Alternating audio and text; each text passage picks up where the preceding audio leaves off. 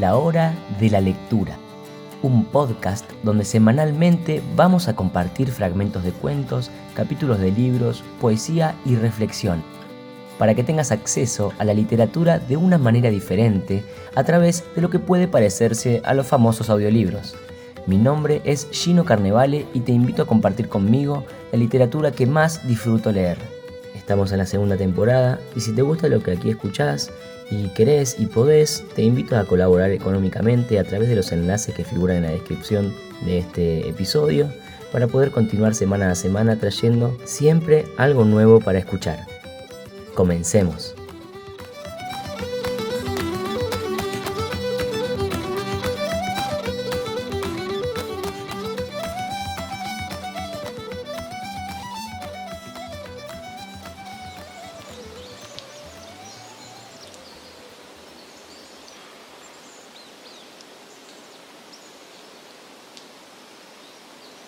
Bienvenidos una vez más a un nuevo episodio de la hora de la lectura. Y como semana a semana venimos haciendo, estamos en el ciclo de lectura de literatura de Tolkien. Hoy nos encontramos en el capítulo 8 del libro tercero de las dos torres, El camino de Isengard. Luego de su victoria frente a los orcos, Gandalf, Aragorn, Gimli, Legolas, Theoden y Eomer y una parte del ejército Rohirrim parten hacia Isengard. Acá vamos a tener la parte donde Gimli le habla a Legolas sobre la belleza de las cavernas de Anglaron y deciden que algún día volverán juntos y verán ambos el bosque de Fangon y las cavernas de Aglaron. Y sin adelantarme más y sin tirar ningún spoiler nuevo, nos metemos juntos a escuchar este capítulo narrado por la voz de Alexis Louvet. Allá vamos.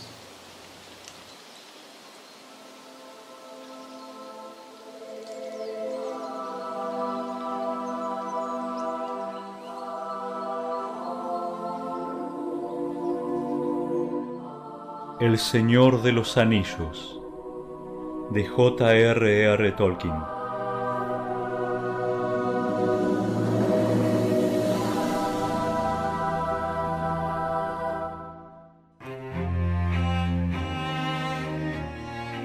Libro tercero, capítulo 8. El camino de Isengard.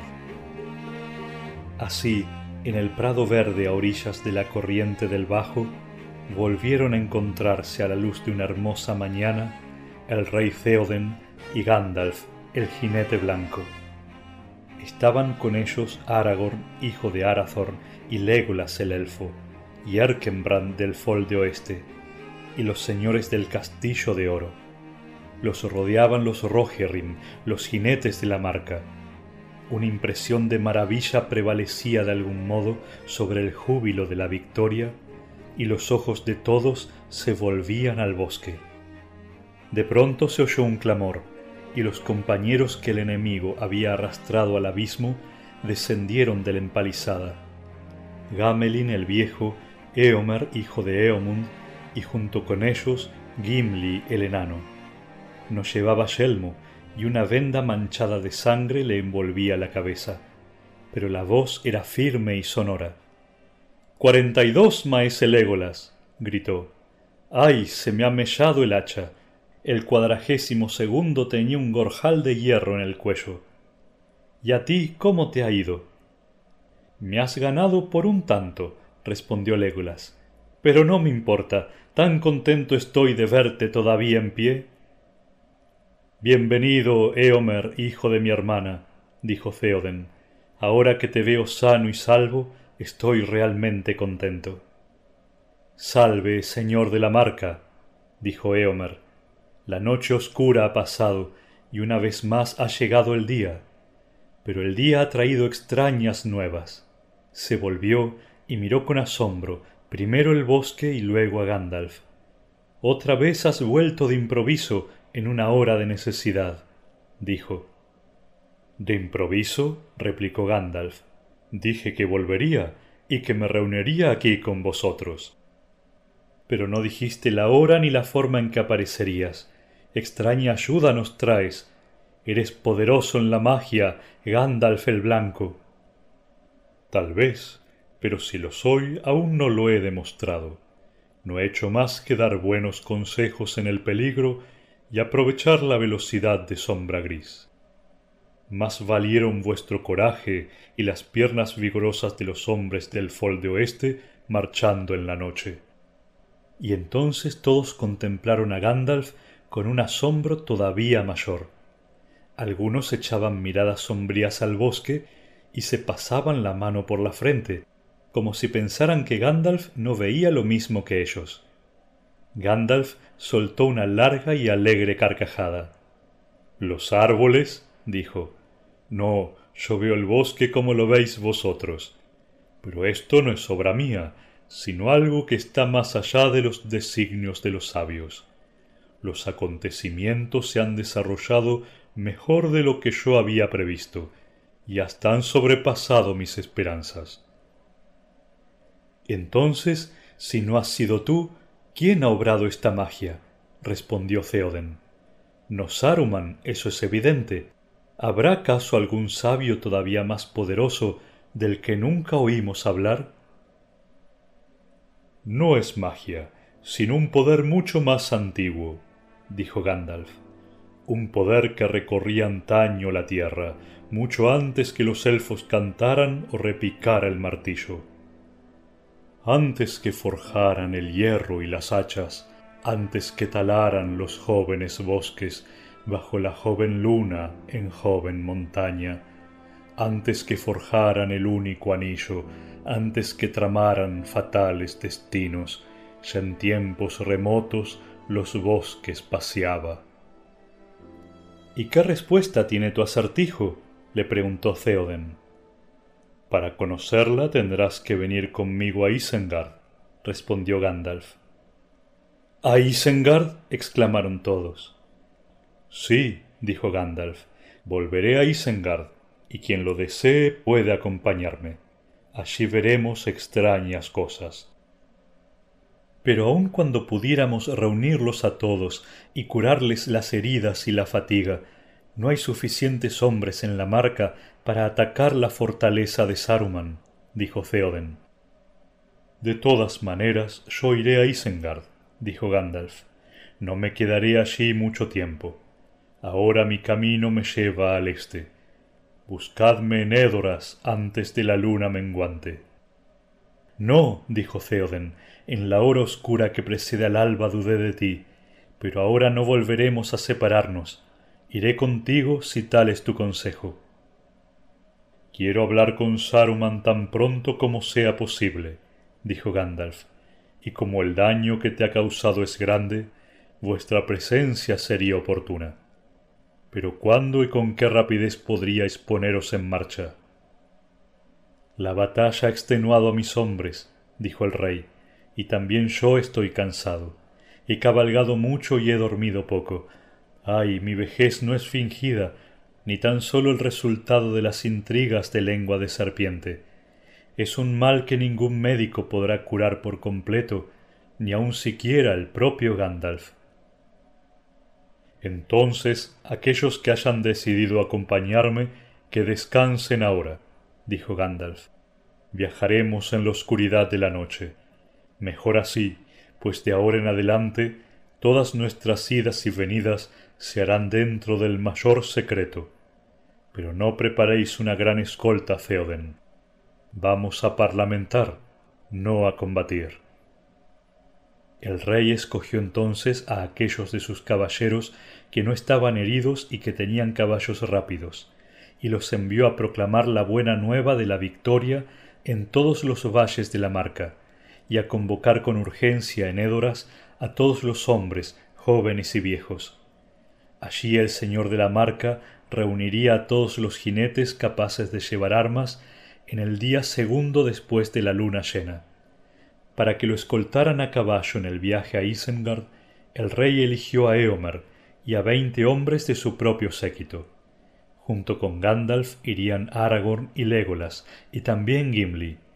Aunque herido, el enano se resistió a que lo dejaran atrás. Fue apenas un golpe, y el almete alcanzó a desviarlo, dijo. El rasguño de un orco no es bastante para retenerme. Yo te curaré mientras descansas, dijo Aragorn. El rey volvió entonces a Cuernavilla y durmió con un sueño apacible que no conocía desde hacía años. Los hombres que había elegido como escolta descansaron también, pero a los otros, los que no estaban heridos, les tocó una penosa tarea, pues muchos habían caído en la batalla y yacían muertos en el campo o en el abismo. Ni un solo orco había quedado con vida, y los cadáveres eran incontables. Pero muchos de los montañeses se habían rendido aterrorizados y pedían clemencia. Los hombres de la marca los despojaron de las armas y los pusieron a trabajar. Ayudad ahora a reparar el mal del que habéis sido cómplices, les dijo Erkenbrand. Más tarde prestaréis juramento de que no volveréis a cruzar en armas los vados de Isen, ni a aliaros con los enemigos de los hombres. Entonces quedaréis en libertad de volver a vuestra tierra, pues habéis sido engañados por Saruman. Muchos de los vuestros no han conocido otra recompensa que la muerte por haber confiado en él. Pero si hubierais sido los vencedores, tampoco sería más generosa vuestra paga. Los hombres de las tierras brunas escuchaban estupefactos, pues Saruman les había dicho que los hombres de Rohan eran crueles y quemaban vivos a los prisioneros. En el campo de batalla frente a Cuernavilla levantaron dos túmulos y enterraron en ellos a todos los jinetes de la marca que habían caído en la defensa, los de los valles del este de un lado y los del fol de oeste del otro. En una tumba a la sombra de Cuernavilla sepultaron a Jama, capitán de la guardia del rey. Había caído frente a la puerta. Amontonaron los cadáveres de los orcos en grandes pilas a buena distancia de los túmulos de los hombres, no lejos del linde del bosque. Pero a todos inquietaba la presencia de esos montones de carroña demasiado grandes para que ellos pudieran quemarlos o enterrarlos. La leña de que disponían era escasa, pero ninguno se hubiera atrevido a levantar el hacha contra aquellos árboles, aun cuando Gandalf no les hubiese advertido sobre el peligro de hacerles daño, de herir las ramas o las cortezas. Dejemos a los orcos donde están, dijo Gandalf. Quizá la mañana traiga nuevos consejos. Durante la tarde la compañía del rey se preparó para la partida. La tarea de enterrar a los muertos apenas había comenzado, y Theoden lloró la pérdida de Hama, su capitán, y arrojó el primer puñado de tierra sobre la sepultura. Un gran daño me ha infligido en verdad Saruman, a mí y a toda esta comarca, dijo, y no lo olvidaré cuando nos encontremos frente a frente. Ya el sol se acercaba a las crestas de las colinas occidentales que rodeaban el bajo, cuando Theoden y Gandalf y sus compañeros montaron al fin y descendieron desde la empalizada. Toda una larga multitud se había congregado allí, los jinetes y los habitantes del Folde Oeste, los viejos y los jóvenes, las mujeres y los niños, todos habían salido de las cavernas a despedirlos con voces cristalinas entonaron un canto de victoria. De improviso, todos callaron, preguntándose qué ocurriría, pues ahora miraban hacia los árboles y estaban asustados. La tropa llegó al bosque y se detuvo. Caballos y hombres se resistían a entrar. Los árboles, grises y amenazantes, estaban envueltos en una niebla o una sombra.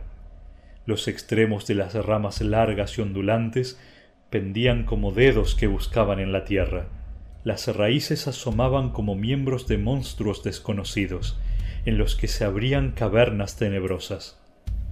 Pero Gandalf continuó avanzando al frente de la compañía, y en el punto en el que el camino de Cuernavilla se unía a los árboles, vieron de pronto una abertura que parecía una bóveda disimulada por unas ramas espesas.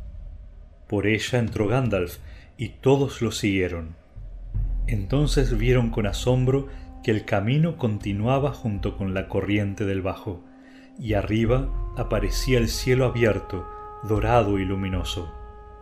Pero a ambos lados del camino el crepúsculo invadía ya las grandes naves del bosque que se extendían perdiéndose en sombras impenetrables. Allí escucharon los cuchicheos y gemidos de las ramas, y gritos distantes y un rumor de voces inarticuladas, de murmullos airados. No había a la vista orcos ni ninguna otra criatura viviente. Legolas y Gimli iban montados en el mismo caballo y no se alejaban de Gandalf, pues el bosque atemorizaba a Gimli. Hace calor aquí dentro, le dijo Legolas a Gandalf. Siento a mi alrededor la presencia de una cólera inmensa. ¿No te late a ti el aire en los oídos? Sí, respondió Gandalf. ¿Qué habrá sido de los miserables orcos? le preguntó Legolas. Eso, creo, nunca se sabrá, dijo Gandalf. Cabalgaron un rato en silencio, pero Legolas no dejaba de mirar a los lados, y si Gimli no se lo hubiese impedido, se habría detenido más de una vez a escuchar los rumores del bosque. Son los árboles más extraños que he visto en mi vida, dijo, y eso que he visto crecer muchos robles, de la bellota a la vejez me hubiera gustado poder detenerme un momento ahora y pasearme entre ellos. Tienen voces y quizá con el tiempo llegaría a entender lo que piensan. No, no, dijo Gimli, déjalos tranquilos. Ya he adivinado lo que piensan. Odian todo cuanto camina en dos pies y hablan de triturar y estrangular. No a todo cuanto camina en dos pies, le dijo Legolas. En eso creo que te equivocas es a los orcos a quienes aborrecen. No han nacido aquí y poco saben de elfos y de hombres. Los valles donde crecen son sitios remotos. De los profundos valles de Fangor, Gimli, de allí es de donde vienen, sospecho. Entonces este es el bosque más peligroso de la Tierra Media, dijo Gimli. Tendría que estarles agradecido por lo que hicieron, pero no los quiero de veras. A ti pueden parecerte maravillosos, pero yo he visto en esta región cosas más extraordinarias, más hermosas que todos los bosques y claros. Aún las llevo en el corazón. Extraños son los modos y costumbres de los hombres Légolas. Tienen aquí una de las maravillas del mundo septentrional, y que dicen de ella cavernas las llaman refugios para tiempo de guerra, depósitos de forraje. ¿Sabéis, mi buen Légolas, que las cavernas subterráneas del abismo de Helm son vastas y hermosas? Habría un incesante peregrinaje de enanos, y sólo para venir a verlas, si se supiera que existen. Sí, en verdad, pagarían oro puro por echarles una sola mirada. Y yo pagaría oro puro por lo contrario, dijo Légolas, y el doble porque me saquen de allí si llegara a extraviarme. No las has visto y te perdono la gracia, replicó Gimli, pero hablas como un tonto. ¿Te parecen hermosas las estancias de tu rey bajo la colina en el bosque negro que los enanos ayudaron a construir hace tiempo? Son covachas comparadas con las cavernas que he visto aquí, salas inconmensurables, pobladas de la música eterna del agua que tintinean las lagunas, tan maravillosas como Keletzaram a la luz de las estrellas.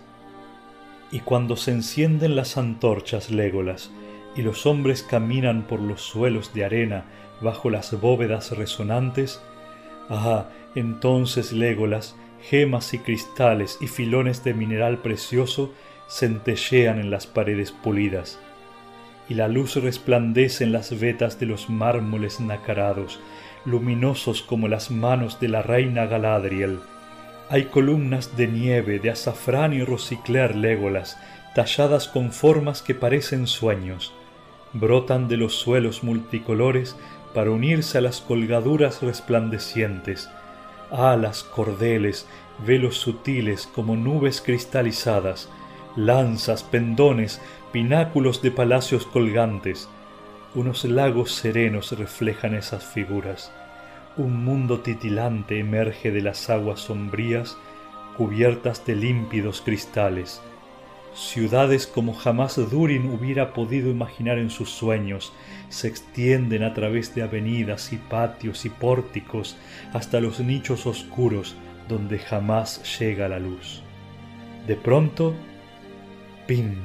cae una gota de plata y las ondas se encrespan bajo el cristal y todas las torres se inclinan y tiemblan como las algas y los corales de una gruta marina. Luego llega la noche, las visiones tiemblan y se desvanecen. Las antorchas se encienden en otra sala, en otro sueño. Los salones se suceden légolas, un recinto se abre a otro, una bóveda sigue a otra bóveda y una escalera a otra escalera, y los senderos sinuosos llevan al corazón de la montaña. Cavernas, las cavernas del abismo de Helm. Feliz ha sido la suerte que aquí me trajo, lloro ahora al tener que dejarlas. Entonces, dijo el elfo, como consuelo, te desearé esta buena fortuna, Gimli, que vuelvas sano y salvo de la guerra, y así podrás verlas otra vez. Pero no se lo cuentes a todos los tuyos, por lo que tú dices, poco tienen que hacer, quizá los hombres de estas tierras callan por prudencia, una sola familia de activos enanos provistos de martillo y escolpo harían quizá más daño que bien. No, tú no me comprendes, dijo Gimli. Ningún enano permanecería impasible ante tanta belleza. Ninguno de la raza de Durin excavaría estas grutas para extraer piedra o mineral, ni aunque hubiera aquí oro y diamantes. Si vosotros queréis leña, ¿cortáis acaso las ramas florecidas de los árboles? nosotros cuidaríamos estos claros de piedra florecida, no los arruinaríamos. Con arte y delicadeza, a pequeños golpes, nada más que una astilla de piedra tal vez, en toda una ansiosa jornada. Ese sería nuestro trabajo y con el correr de los años abriríamos nuevos caminos y descubriríamos salas lejanas que aún están a oscuras y que vemos apenas como un vacío detrás de aquellas fisuras de la roca. Y luces, Légolas, crearíamos luces, lámparas como las que resplandecían antaño en casa Dum, y entonces podríamos, según nuestros deseos, alejar a la noche que mora allí desde que se edificaron las montañas, o hacerla volver a la hora del reposo. Me has emocionado, Gimli, le dijo Légolas. Nunca te había oído hablar así. Casi lamento no haber visto esas cavernas. Bien, hagamos un pacto. Si los dos regresamos sanos y salvos de los peligros que nos esperan, viajaremos algún tiempo juntos. Tú visitarás Fangorn conmigo, y luego yo vendré contigo a ver el abismo de Helm. ¿No sería ese el camino que yo elegiría para regresar dijo Gimli, pero soportaré la visita a Fangorn si prometes volver a las cavernas y compartir conmigo esa maravilla. Cuentas con mi promesa, dijo Légolas. Mas, ay, ahora hemos de olvidar por algún tiempo el bosque y las cavernas. Mira, ya llegamos a la orilla del bosque. ¿A qué distancia estamos ahora de Isengard, Gandalf?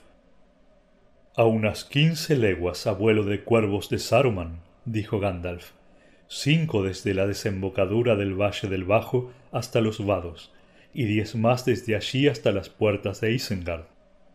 Pero no marcharemos toda la noche.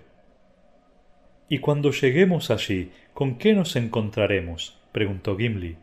Quizá tú lo sepas, pero yo no puedo imaginarlo.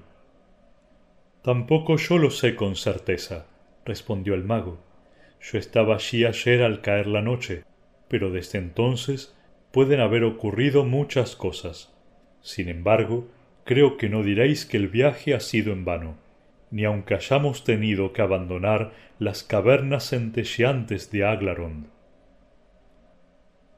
Al fin la compañía dejó atrás los árboles y se encontró en el fondo del bajo, donde el camino que descendía del abismo de Helm se bifurcaba por un lado al este hacia Édoras y por otro al norte hacia los vados de Isen.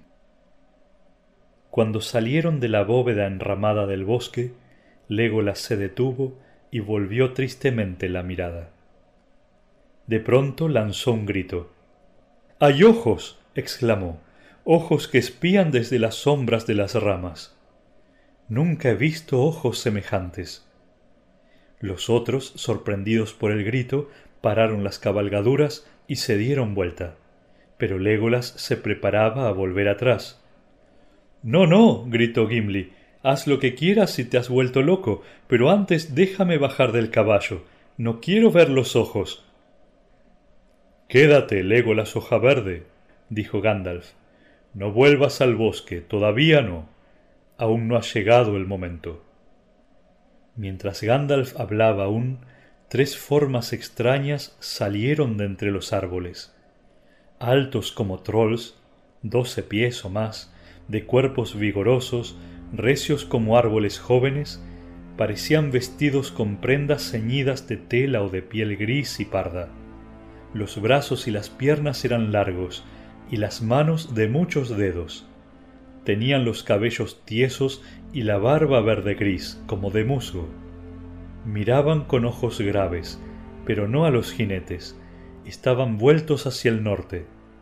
De improviso ahuecaron las largas manos alrededor de la boca y emitieron una serie de llamadas sonoras, límpidas como las notas de un cuerno, pero más musicales y variadas. Al instante se oyó la respuesta, y al volver una vez más la cabeza, los viajeros vieron otras criaturas de la misma especie que se acercaban desde el norte.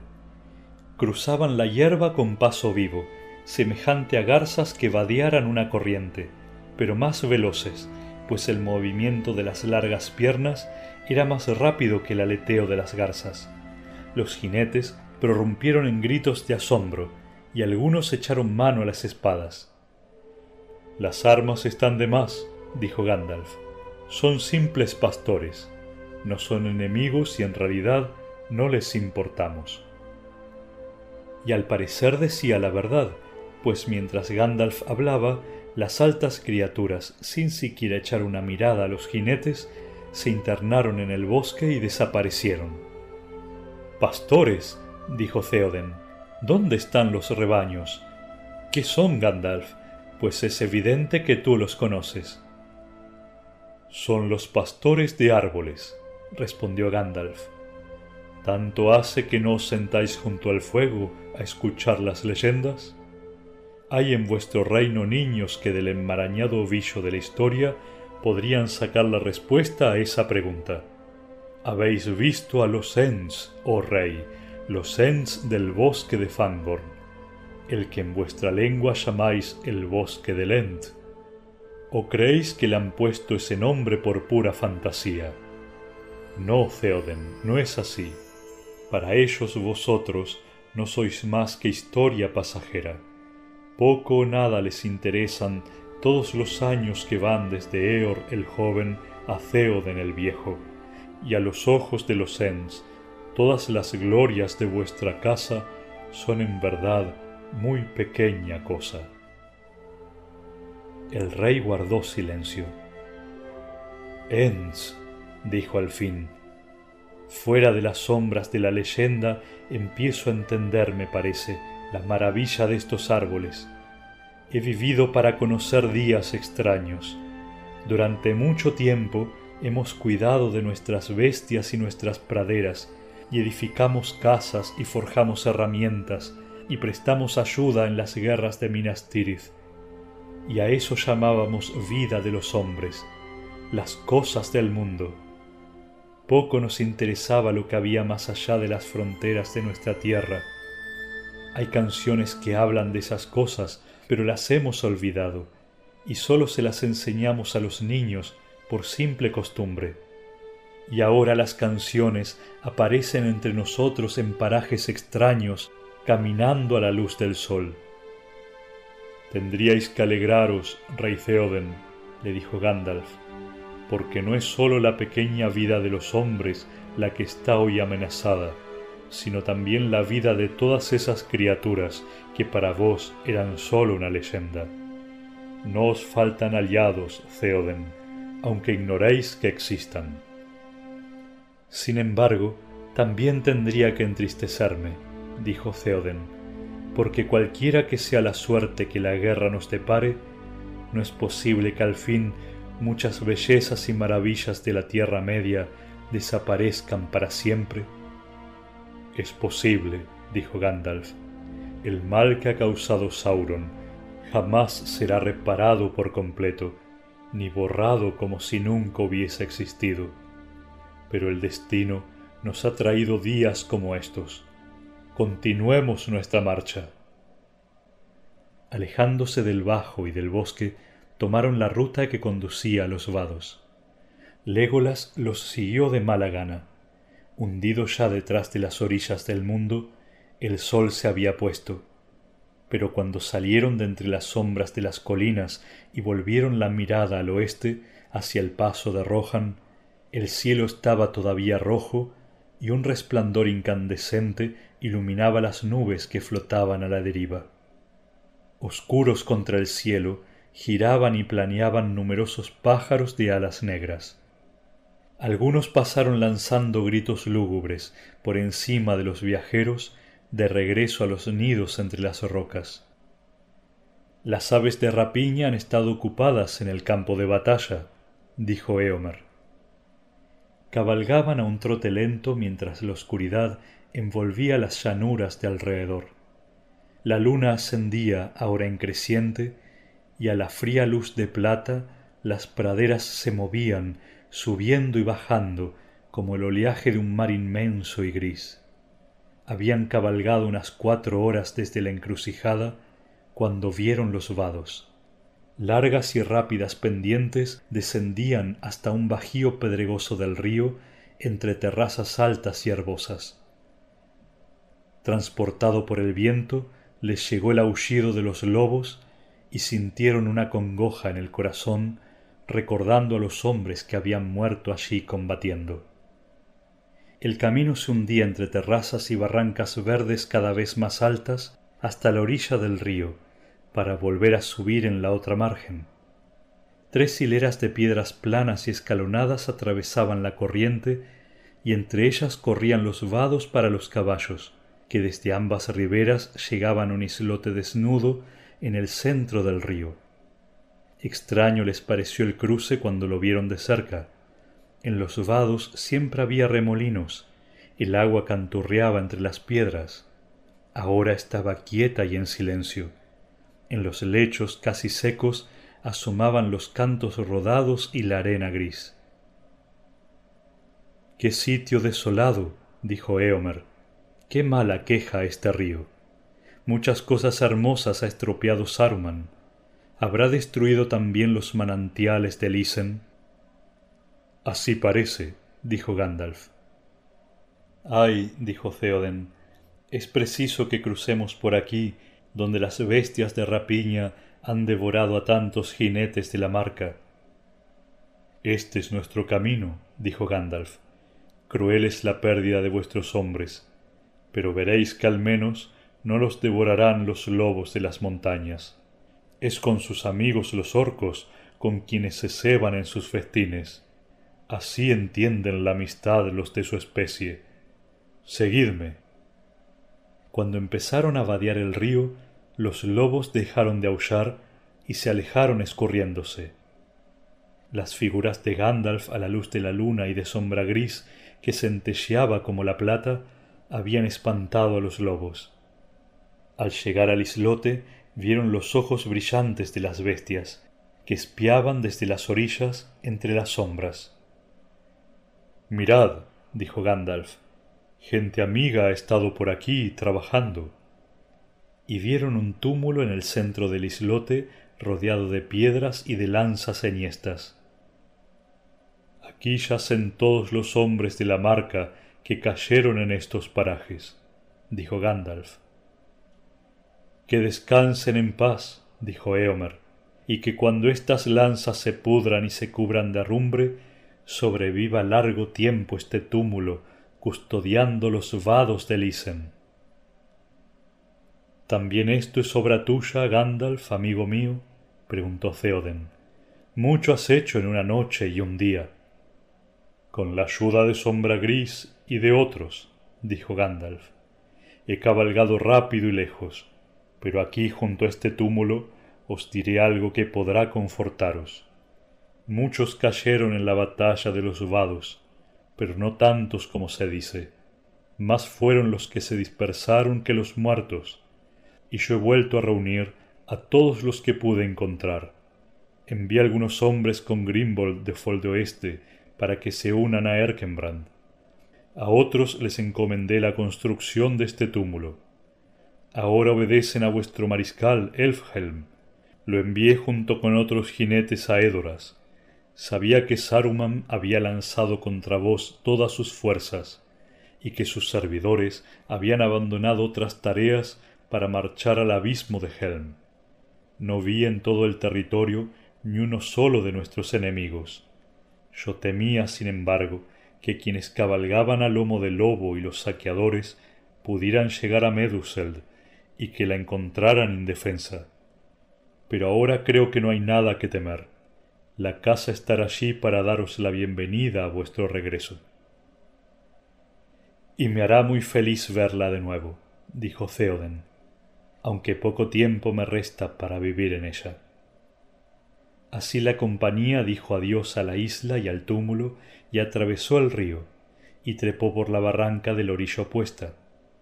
Una vez más reanudaron la cabalgata, felices de haber dejado atrás los vados lúgubres, y mientras se alejaban, otra vez se oyó en la noche el aullido de los lobos. Una antigua carretera descendía de Isengard a los vados. Durante cierto trecho corría a la vera del río, curvándose con él hacia el este y luego hacia el norte. Pero en el último tramo se desviaba e iba en línea recta hasta las puertas de Isengard, y éstas se alzaban en la ladera occidental del valle a unas quince millas o más de la entrada. Siguieron a lo largo de este antiguo camino, pero no cabalgaron por él, pues el terreno era a los lados firme y llano, cubierto a lo largo de muchas millas de una hierba corta y tierna. Pudieron así cabalgar más deprisa, y hacia la medianoche se habían alejado ya casi cinco leguas de los vados. Se detuvieron entonces, dando por concluida la travesía de aquella noche, pues el rey se sentía cansado. Estaban al pie de las montañas nubladas, y el Nan Curunir tendía los largos brazos para recibirlos. Oscuro se abría ante ellos el valle. La luz de la luna, que descendía hacia el oeste, se escondía detrás de las montañas.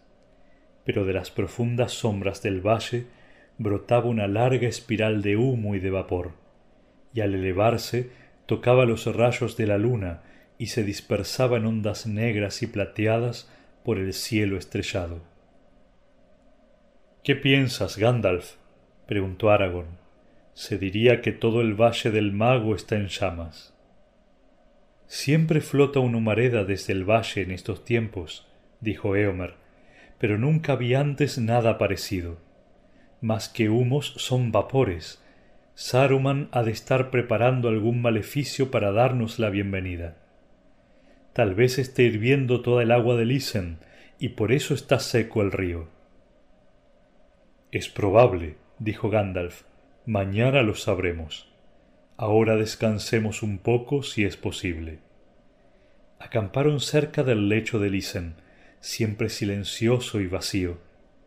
Algunos consiguieron dormir, pero en medio de la noche los centinelas llamaron a gritos y todos se despertaron. La luna había desaparecido. En el cielo brillaban algunas estrellas pero una oscuridad más negra que la noche se arrastraba por el suelo. Desde ambas orillas del río se adelantaba hacia ellos rumbo al norte. Quedaos donde estáis, dijo Gandalf. No desenvainéis las armas. Esperad y pasará de largo. Una neblina espesa los envolvió. En el cielo aún brillaban débilmente unas pocas estrellas pero alrededor se alzaban unas paredes de oscuridad impenetrable. Estaban en un callejón estrecho entre móviles torres de sombras. Oían voces, murmullos y gemidos, y un interminable suspiro susurrante. La tierra temblaba debajo. Largo les pareció el tiempo que pasaron allí atemorizados e inmóviles, pero al fin la oscuridad y los rumores se desvanecieron, perdiéndose entre los brazos de la montaña. Allá lejos en el sur, en Cuernavilla, en mitad de la noche, los hombres oyeron un gran fragor, como un vendaval en el valle, y la tierra se estremeció, y todos se aterrorizaron y ninguno se atrevió a ir a ver qué había ocurrido. Pero en la mañana, cuando salieron, quedaron estupefactos. Los cadáveres de los orcos habían desaparecido y también los árboles en las profundidades del bajo del abismo, las hierbas estaban aplastadas y pisoteadas, como si unos pastores gigantescos hubiesen llevado allí a apacentar unos inmensos rebaños. Pero una milla más abajo de la empalizada habían cavado un foso profundo, y sobre él habían levantado una colina de piedras. Los hombres sospecharon que allí yacían los orcos muertos en la batalla, pero si junto con ellos estaban los que habían huido al bosque, nadie lo supo jamás, pues ningún hombre volvió a poner los pies en aquella colina. La quebrada de la muerte la llamaron, y jamás creció en ella una brisna de hierba. Pero los árboles extraños ya no volvieron a aparecer en el valle del Bajo. Habían partido al amparo de la noche hacia los lejanos y sombríos valles de Fangorn Así se habían vengado de los orcos. El rey y su escolta no durmieron más aquella noche, pero no vieron ni oyeron otras cosas extrañas, excepto una, la voz del río, que despertó de improviso. Hubo un rugido de aguas precipitándose sobre las piedras, y casi enseguida el Isen fluyó y burbujeó otra vez como lo hiciera siempre. Al alba se dispusieron a reanudar la marcha. El amanecer era pálido y gris y no vieron salir el sol. Arriba se cernía una niebla espesa y un olor acre flotaba sobre el suelo. Avanzaban lentamente, cabalgando ahora por la carretera. Era ancha y firme y estaba bien cuidada. Vagamente a través de la niebla alcanzaron a ver el largo brazo de las montañas que se elevaban a la izquierda. Habían penetrado en Nan en el Valle del Mago. Era un valle bien resguardado, abierto solo hacia el sur. En otros tiempos había sido hermoso y feraz, y por él corría el Isen, ya profundo e impetuoso, antes de encontrar las llanuras, pues era alimentado por los manantiales y arroyos de las colinas y todo alrededor se extendía una tierra fértil y apacible. No era así ahora. Bajo los muros de Isengard había campos cultivados por los esclavos de Saruman, pero la mayor parte del valle había sido convertida en un páramo de malezas y espinos. Los zarzales se arrastraban por el suelo o trepaban por los matorrales y las barrancas, formando una maraña de madrigueras donde vivían pequeñas bestias salvajes. Aún no crecían árboles, pero entre las hierbas aún podían verse las cepas quemadas y echadas de antiguos bosquecillos. Era un paisaje triste que sólo tenía una voz, el rumor pedregoso de los rápidos. Humo y vapores flotaban en los terrenos bajos del valle. Los jinetes no hablaban Muchos se sentían intranquilos y se preguntaban a qué triste fin los llevaría ese viaje. Luego de algunas millas de cabalgata, la carretera se convirtió en una calle ancha, pavimentada con grandes piedras planas, bien escuadradas y dispuestas con habilidad. Ni una brisna de hierba crecía en las junturas. A ambos lados de la calle había unas zanjas profundas, y por ellas corría el agua. De pronto una elevada columna se alzó ante ellos. Era negra y tenía encima una gran piedra tallada y pintada, como una larga mano blanca. Su dedo apuntaba al norte. Las puertas de Isengard ya no podían estar lejanas, pensaron, y sintieron otra vez una congoja en el corazón, pero no podían ver qué había más allá de la niebla. Bajo el brazo de las montañas y en el interior del valle del mago se alzaba desde tiempos inmemoriales esa antigua morada que los hombres llamaban Isengard. Estaba formada en parte por las montañas mismas, pero en otras épocas los hombres de Oesternes habían llevado a cabo grandes trabajos en ese sitio, y Saruman, que vivía allí desde hacía mucho tiempo, no había estado ocioso. Así era esta morada en la época del apogeo de Saruman, cuando muchos lo consideraban el principal de los magos. Un alto muro circular de piedra, como una cadena de acantilados, se alejaba del flanco de la montaña y volvía describiendo una curva. Tenía una única entrada, un gran arco excavado en la parte meridional. Allí, a través de la roca negra, corría un túnel, cerrado en cada extremo por poderosas puertas de hierro. Estas puertas habían sido construidas con tanto ingenio y giraban en tan perfecto equilibrio sobre los grandes goznes, estacas de acero enclavadas en la roca viva, que cuando les quitaban las trancas, un ligero empujón bastaba para que se abriesen sin ruido. Quien recorriese de uno a otro extremo aquella galería oscura y resonante, saldría a una llanura circular y ligeramente cóncava, como un enorme tazón. Una milla medía de borde a borde. En otro tiempo había sido verde y con avenidas y bosques de árboles frutales, bañados por los arroyos que bajaban de las montañas a un lago. Pero ningún verdor crecía allí en los últimos tiempos de Saruman. Las avenidas estaban pavimentadas con losas oscuras de piedra, y a los lados no había árboles, sino hileras de columnas, algunas de mármol, otras de cobre y hierro, unidas por pesadas cadenas. Había muchas casas, recintos, salones y pasadizos, excavados en la cara interna del muro, con innumerables ventanas y puertas sombrías que daban a la vasta rotonda. Allí debían de habitar miles, entre obreros, sirvientes, esclavos y guerreros, con grandes reservas de armas. Abajo, en cubiles profundos, alojaban y alimentaban a los lobos. También la extensa llanura circular había sido perforada y excavada. Los pozos eran profundos y las bocas estaban abiertas con pequeños montículos y bóvedas de piedra, de manera que a la luz de la luna el círculo de Isengard parecía un cementerio de muertos inquietos, pues la tierra temblaba.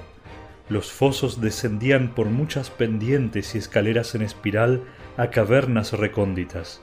En ellas Saruman ocultaba tesoros, almacenes, arsenales, fraguas y grandes hornos. Allí giraban sin cesar las ruedas de hierro y los martillos golpeaban sordamente. Por la noche penachos de vapor escapaban por los orificios, iluminados desde abajo con una luz roja o azul o verde venenoso. Todos los caminos conducían al centro de la llanura entre hileras de cadenas. Allí se levantaba una torre de una forma maravillosa.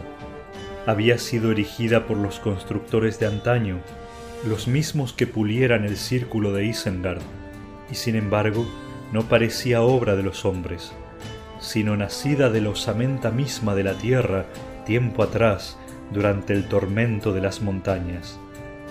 Un pico y una isla de roca negra y rutilante.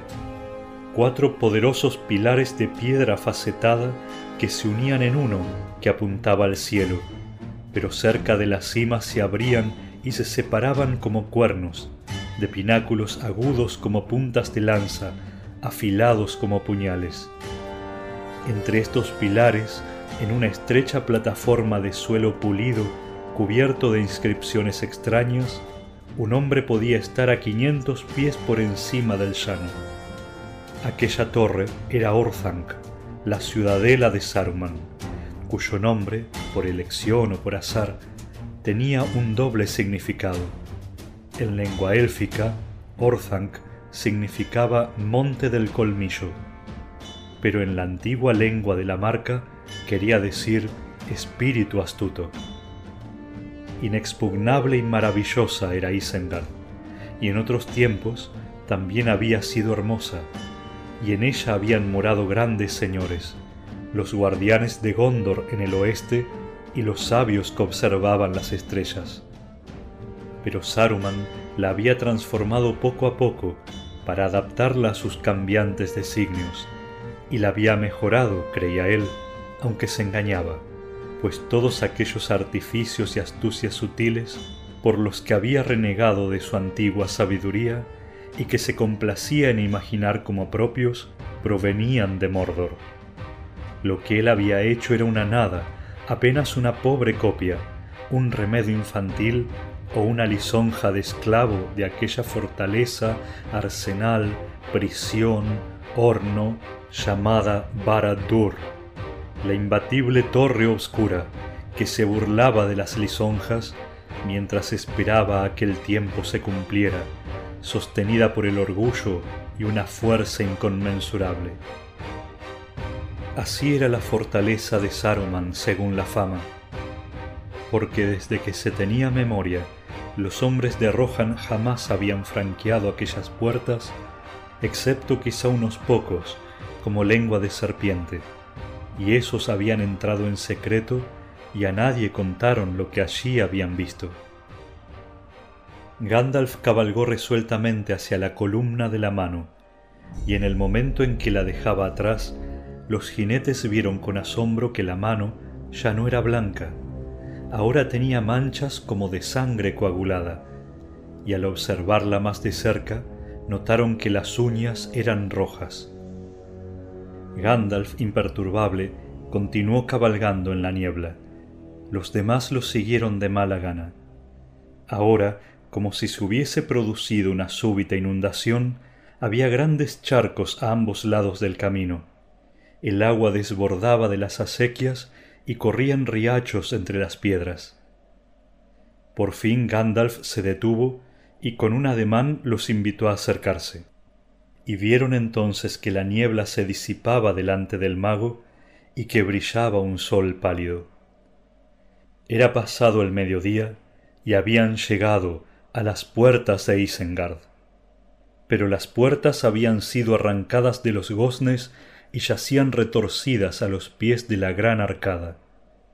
Y había piedras por doquier, piedras resquebrajadas y desmenuzadas en incontables esquirlas, dispersadas por los alrededores o apiladas en montículos de escombros. La bóveda de la entrada seguía aún en pie, pero desembocaba en un abismo desguarnecido. El techo de la galería se había derrumbado y en los muros semejantes a acantilados se abrían grandes brechas y fisuras, y las torres habían sido reducidas a polvo. Si el gran mar hubiese montado en cólera y en una tormenta se hubiese abatido sobre las colinas, no habría podido provocar una ruina semejante. Más allá, el círculo de Isengard rebosaba de agua y humo, un caldero hirviente en el que se mecían y flotaban restos de vigas y berlingas, arcones y barriles y aparejos despedazados. Las columnas asomaban resquebrajadas y torcidas por encima del agua, y los caminos estaban anegados. Lejana al parecer, velada por un torbellino de nube, se alzaba la isla rocosa, imponente y obscura como siempre, la tempestad no la había tocado, se erguía la torre de Orthanc. Unas aguas lívidas le lamían los pies. A caballo, inmóviles y silenciosos, el rey y su escolta observaban maravillados, comprendiendo que el poder de Saruman había sido destruido, pero no podían imaginarse cómo volvieron la mirada a la bóveda de la entrada y las puertas derruidas, y allí, muy cerca, vieron un gran montón de escombros, y de pronto repararon en dos pequeñas figuras plácidamente sentadas sobre los escombros, vestidas de gris, casi invisibles entre las piedras. Estaban rodeadas de botellas y tazones y escudillas, como si acabaran de disfrutar de una buena comida y ahora descansaran. Uno parecía dormir, el otro, con las piernas cruzadas y los brazos en la nuca, se apoyaba contra una roca y echaba por la boca volutas y anillos de un tenue humo azul. Por un momento Theoden y Eomer y sus hombres los miraron paralizados por el asombro. En medio de toda la ruina de Isengard, esta parecía ser para ellos la visión más extraña. Pero antes de que el rey pudiera hablar, el pequeño personaje que echaba humo por la boca reparó en ellos, que aún seguían inmóviles y silenciosos a la orilla de la barrera de niebla. Se puso de pie de un salto. Parecía ser un hombre joven, o por lo menos eso aparentaba, aunque de la talla de un hombre tenía poco más de la mitad. La cabeza de ensortijado cabello castaño la llevaba al descubierto, pero se envolvía el cuerpo en una capa raída y manchada por la intemperie, aunque del color de las capas de los compañeros de Gandalf cuando partieron de Edoras. Se inclinó en una muy profunda reverencia con la mano al pecho. Luego, como si no hubiese visto al mago y sus amigos, se volvió a Eomer y al rey. Bienvenidos a Isengard, señores, dijo. Somos los guardianes de la puerta. Meriadoc, hijo de Saradoc, es mi nombre, y mi compañero, desgraciadamente vencido por el cansancio, y al decir esto le asestó al otro un puntapié, es Peregrin, hijo de Paladin, de la casa de Tuk. Lejos de aquí, en el norte, queda nuestro hogar. El señor Saruman está dentro, pero en este momento ha de estar encerrado con un tal lengua de serpiente, pues de otro modo habría salido sin duda a dar la bienvenida a huéspedes tan honorables. Sin duda, rió Gandalf. ¿Y fue Saruman quien te ordenó que custodiaras las puertas destruidas y que atendieras a los visitantes entre plato y plato? No, mi buen señor, eso se le olvidó, respondió Merry con aire solemne. Ha estado muy ocupado. Nuestras órdenes las hemos recibido de Bárbol, quien se ha hecho cargo del gobierno de Isengard. Fue él quien ordenó que diera la bienvenida al señor de Rohan con las palabras apropiadas. He hecho cuanto he podido.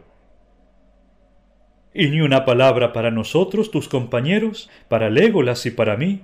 gritó Gimli, incapaz de contenerse por más tiempo.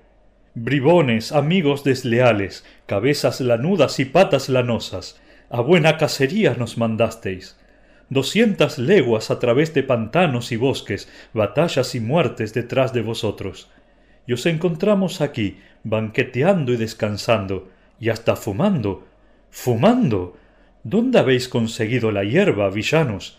Por el martillo y las tenazas. Estoy tan dividido entre la rabia y la alegría que si no reviento será un verdadero milagro. Tú hablas por mí, Gimli, rió Legolas, aunque ante todo yo preferiría saber dónde consiguieron el vino. Una cosa que no habéis aprendido en vuestra cacería, y es a ser más despiertos, dijo Pippin abriendo un ojo. Nos encontráis aquí, sentados y victoriosos en un campo de batalla, en medio del botín de los ejércitos, y os preguntáis cómo nos hemos procurado una bien merecida recompensa. Bien merecida, replicó Gimli, eso sí que no lo puedo creer. Los jinetes se rieron.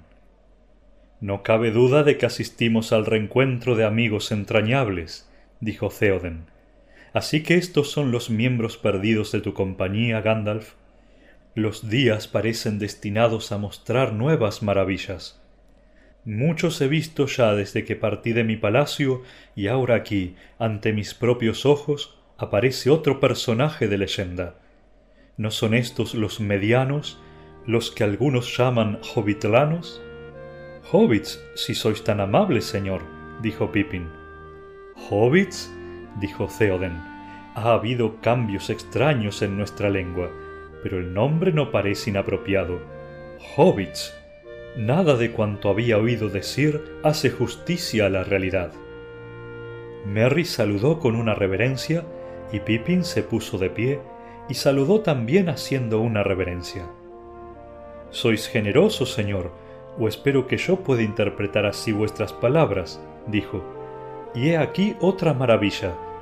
Muchas tierras he recorrido desde que salí de mi hogar y nunca hasta ahora había encontrado gente que conociera alguna historia sobre los hobbits. Mi pueblo bajó del norte hace mucho tiempo, dijo Theoden, pero no quiero engañaros, no conocemos ninguna historia sobre los hobbits. Todo cuanto se dice entre nosotros es que muy lejos, más allá de muchas colinas y muchos ríos, habitan los medianos, un pueblo que vive en cuevas en las dunas de arena. Pero no hay leyendas acerca de sus hazañas, porque según se dice no han hecho muchas cosas, y además evitan encontrarse con los hombres, teniendo la facultad de desaparecer en un abrir y cerrar de ojos, y pueden modificar la voz imitando el trino de los pájaros. Pero al parecer habría más cosas que decir. En efecto, señor, dijo Merry. Para empezar, dijo Theoden, no sabía que echabais humo por la boca. Eso no me sorprende, respondió Merry, pues es un arte que practicamos desde hace unas pocas generaciones. Fue Tobold Corneta de Valle Largo, en la Cuaderna del Sur, el primero que cultivó en su jardín un verdadero tabaco de pipa hacia el año 1070 de acuerdo con nuestra cronología. Como el viejo Toby consiguió la planta, Cuidado, Theoden, interrumpió Gandalf. Estos hobbits son capaces de sentarse al borde de un precipicio a discurrir sobre los placeres de la mesa o las anécdotas más insignificantes de padres, abuelos y bisabuelos y primos lejanos hasta el noveno grado, si los alentáis con vuestra injustificada paciencia. Ya habrá un momento más propicio para la historia del arte de fumar. ¿Dónde está Barbol, Merry? Por el norte, creo, se fue a beber un sorbo de agua clara. La mayoría de los Ents están con él, siempre dedicados a sus tareas. Allá. Merry movió la mano señalando el lago humeante, y mientras miraban, oyeron a lo lejos un ruido atronador, como si una luz estuviera cayendo por la ladera de la montaña, y a lo lejos un hum hum, el sonido triunfante de los cuernos. ¿Han dejado Orthanc sin vigilancia? preguntó Gandalf. Hay agua en todas partes, dijo Merry, pero Ramaviva y otros le están vigilando. No todos esos pilares y columnas que hay en la llanura han sido puestos por Saruman. Ramaviva, creo, está cerca del peñasco, al pie de la escalera. Sí, allá veo un ent gris muy alto, dijo Legolas, pero tiene las manos pegadas al cuerpo y está tan quieto como un pedazo de madera. Ha pasado el mediodía, dijo Gandalf, y no hemos comido nada desde esta mañana temprano. Sin embargo, yo quisiera ver a Bárbol lo antes posible. ¿No dejó para mí ningún mensaje o lo habéis olvidado comiendo y bebiendo? Dejó un mensaje, dijo Merry, e iba a transmitírtelo, pero muchas otras preguntas me lo han impedido. Iba a decirte que si el señor de la marca y Gandalf fueran al muro del norte, encontrarían allí a Bárbol, quien los recibirá de buen grado. Puedo agregar que también encontrarán allí comida de la mejor. Fue descubierta y elegida para vosotros por estos humildes servidores. Hizo una reverencia. Gandalf se echó a reír. Eso está mejor, dijo. ¿Y bien, Theoden? ¿Iréis conmigo al encuentro de Bárbol? Tendremos que dar algunas vueltas, pero no queda lejos.